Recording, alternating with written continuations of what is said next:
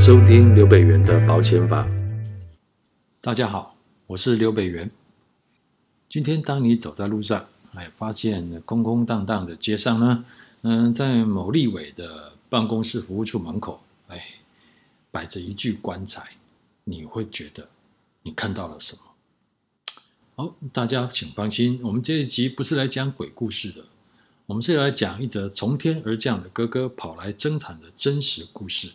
啊！因为发生了这样的奇怪的事情之后，呃，被争产的那一方啊，抬着父亲的棺材到立委办公室去陈情抗议啊！好，这是一个媒体上面所揭露的一个争产的故事。那我们今天就来跟大家做个简单的介绍跟说明。呃，这个女主角哈，她从小就是父亲的掌上明珠，一家人都过着平凡快乐的日子哦。直到父亲过世后，在父亲的丧礼上，第一次见到了两位同父异母的哥哥，而这一次的兄弟姐妹相见，就是来要钱啊。根据女主角接受媒体的访问呢，她说，其实这两位哥哥是她爸爸跟前妻所生的小孩。啊，在这个新闻里面的女主角还没有出生之前呢，他的这两位同父异母的哥哥，呃，就被等于是他爸爸前妻的亲戚收养了啊。所以，呃，他爸爸呢跟现在这个妈妈结婚之后，等于是再婚了。嗯，他们从来没有跟这两位兄弟啊有任何的往来，也因为这样，啊，他才会觉得很不舒服。为什么呢？因为这两位呃，其实对于父亲完全是不闻不问啊，以前从来都没有来看过父亲，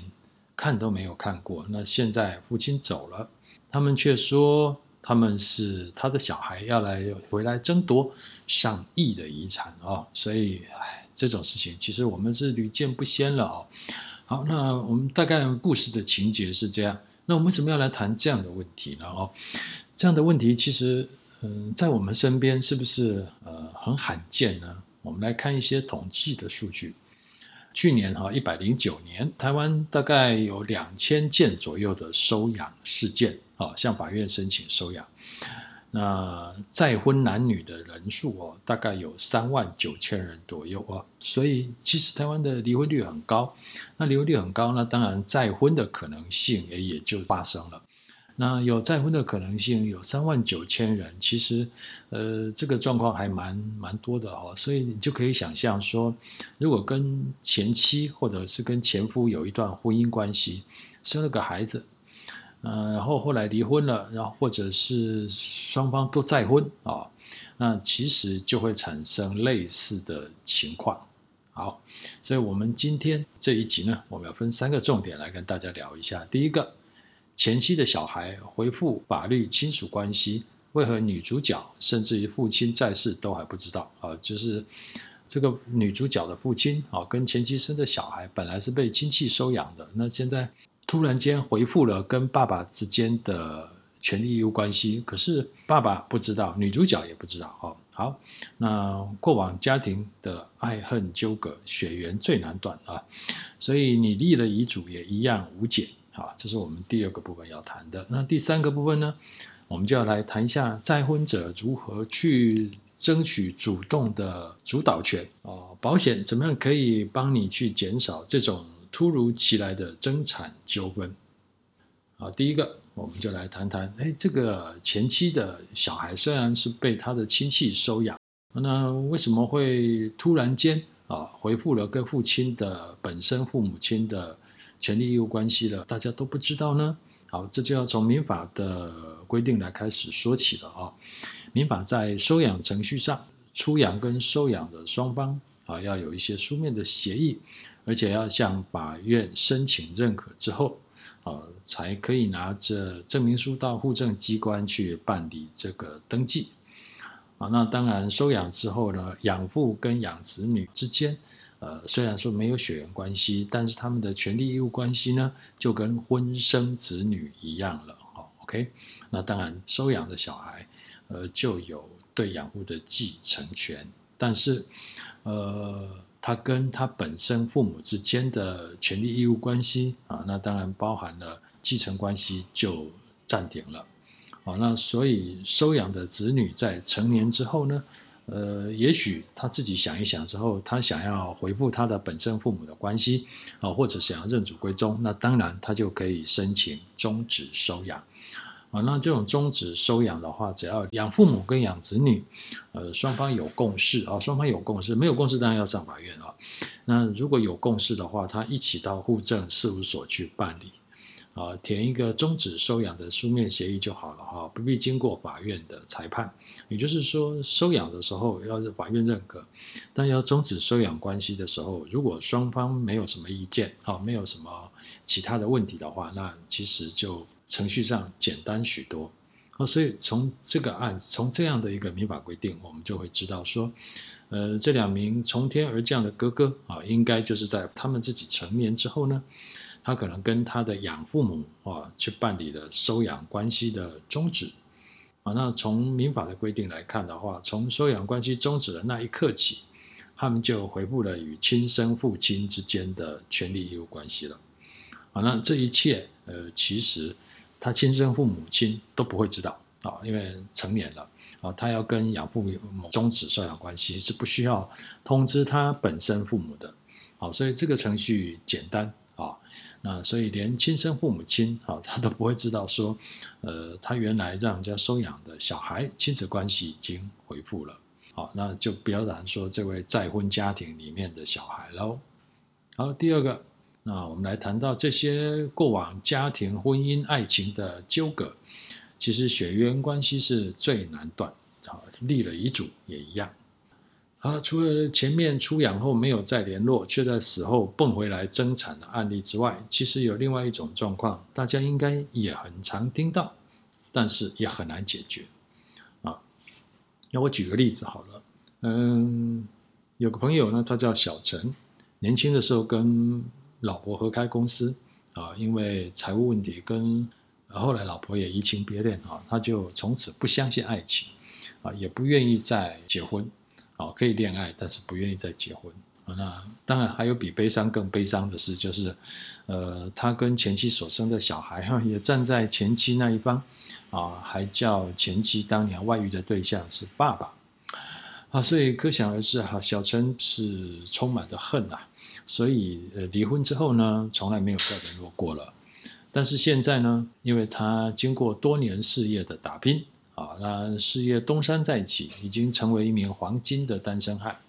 但就在这个时候，他也开始担心起，若是以后死了，名下的财产恐怕会由小孩来继承，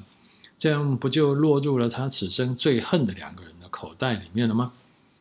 所以面临这些问题，该怎么办呢？这时我们就要开始动脑筋。如果我是这名黄金单身汉，我会如何让对我不闻不问的孩子分不到半杯羹？或是如果我是第一个案例中的女主角的爸爸哦，嗯、如何可以让自己再婚后的这个小孩啊，嗯、不要陷入这样争产的纠葛当中？也就是说，如果他还在世的时候，他可以做些什么动作？哦，让这些悲剧啊不要发生，不要让前段婚姻的小孩把手伸到现在的家庭啊，给这些现在的小孩跟妻子带来困扰。预立遗嘱可以吗？哎，我必须老实说，遗嘱的效力恐怕有限啊。在前几集我们就曾经谈过，这个遗嘱就像免费版的 APP 哦，那因为免费嘛，功能就是有限。啊，所以呢，像小陈这种黄金单身汉，不管他怎么不情愿，再痛恨谁，但是纵使他在遗嘱写说我的身家财产全部捐给慈善机构，我不会留给儿子半毛钱，他纵使写一百遍，但是碍于民法的限制，他的小孩不管怎么样，一定都可以拿到小陈一定的遗产的比例。好，这一个部分叫特留分，小陈是不能用遗嘱去更改的啊。好，这个就是呃民法哈保障小孩子哈的继承权哦。当然也就是说，呃，他叫了你爸爸之后，那你就得要给他财产了哈。你连遗嘱都没有办法写说不给他。好了，那听到这里，那对于跟第一个案例来讲啊，这种再婚生子的爸爸，或者是黄金单身汉的小陈，情况相同的人呢，你们是不是都觉得，哎，这样听起来好像无计可施了？可是其实别失望，我们要来谈谈第三个重点，就是再婚者如何主动争取自主权。啊，那保险可以怎么样减少死后突如其来的争产纷争？甚至于连一生都不再娶的黄金单身汉小陈，也可以用保险来解决他的困扰。好，如果说遗嘱是免费版的 APP 哦，那保险我们就可以说它是功能强大的付费版的 APP，因为它可以不受民法继承的规范，让不论是再婚生子的父亲，或者是黄金单身汉，都能够突破特留分的限制哦。呃，这就是我们常讲的，就是说。呃，我们民法赋予我们人就是自由处分财产的权利，哦，那但是会有一个很特别的地方，就是在你死前，啊，如果你要处分你的财产，法律不管你；可是如果你要在死后用遗嘱处分你的财产，然后这个自由的权利是被法律所剥夺的、被限制的啊，你没有在死后用遗嘱处分自己财产的百分之一百的权利跟自由。那这个障碍你要如何突破呢？啊，我们以前在很多的呃故事里面，我们都谈到了人寿保险指定受益人的方式，啊，将手上现金转换成保险契约关系的权利，啊，在事故发生后，保险公司会把这笔钱转交给你真正想要传承的人的手上。所以呢，对于第一个案例再婚家庭来说，爸爸如果在生前指定受益人为女主角啊，或者是现任配偶，或者现任配偶的小孩，呃，就会大幅的解决死后有一些莫名其妙的亲人跑来争产的这个风险啊，因为透过指定受益人之后啊，保险呃保险给付它就不是遗产，既然不是遗产啊，所以在外面跟前妻生的小孩就没有办法来争夺。啊，这个就是人寿保险指定受益人的功能。哦，他把遗产转换成非遗产，那等于说，其实你就是转换一个法律上的性质哦。呃，本来你拥有的现金哦，或者一的资产，呃，在民法上它是资产啊，是属于遗产。但是如果你不想让它用民法的关系变成遗产的话，你得转变。你身上资产的法律关系，就是你拥有的方式本来是用民法关系来决定一切的时候，那你可以想办法。那我可不可以摆脱民法？哦，所以我常讲一句话：买保险其实，呃，是买一个全新的法律关系。哦，从传承的角度来讲，也就是买了一个全新的法律关系来突破民法的限制。哦，所以我再重复一次：买保险是买一个全新的法律关系。哦，它。未必是为了要保障，啊，未必是为了保障家庭财务，它可能只是做一个资产性质的转换，这个观念非常重要啊。在理财规划里面，很重要的一个观念就是资产的性质的转换。那性质的转换可能在税务上，或者在传承法律上，啊，在资产的分配上。啊，因为不同的法律关系会产生不同的效果。那我们今天所示范的就是用人寿保险指定受益人来传承资产，来解决特留分所造成的一些困扰。好，所以那当然了，黄金单身汉小陈也可以啊，用指定受益人的方式。呃，捐给慈善团体为受益人，好，那真正实现，呃，半毛钱都不留给孩子的愿望。但我这边要特别讲一下哦，这保险的话，它的特色当然就是说，保险公司只收现金了哈，它不是开当铺的，所以你得把你的资产转换成现金，你才有办法透过保险去做性质上的转换。哦，所以可能我们要这样讲好了，可能还是会有一部分的资产啊，还是会有一些，比如说你有些不动产自己在住的这样哦。可能还有一些一部分的资产会受民法的限制，但是因为有保险这个管道的话，你可以把比较大部分的资产，啊，比较能够有灵活运用的资产呢，都转换成保险的性质，那透过指定受益人来处理。那无法去处理的那个不动产像这些部分的话，那可能你就得考虑要不要做生前赠与。啊，要做生前赠与，就是可能要缴一点税，但是。你可以透过生前赠与避免掉死后的纷争啊，这也是一个思考方法。好，那当然要提醒大家哈，保险指定受益人的话哈，这个东西还是有可能哈，虽然它在民法上不是遗产的哈，要根据保险法规定它不是遗产，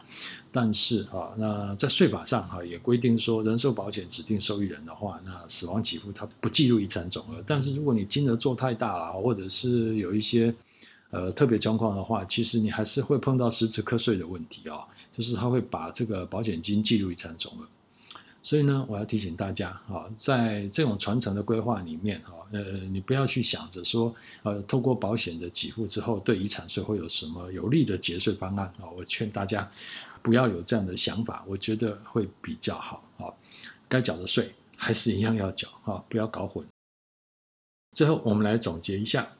再婚者如果不想前段婚姻的小孩把手伸到家庭，影响孩子的权益啊，那或与其被动的等待民法，呃，在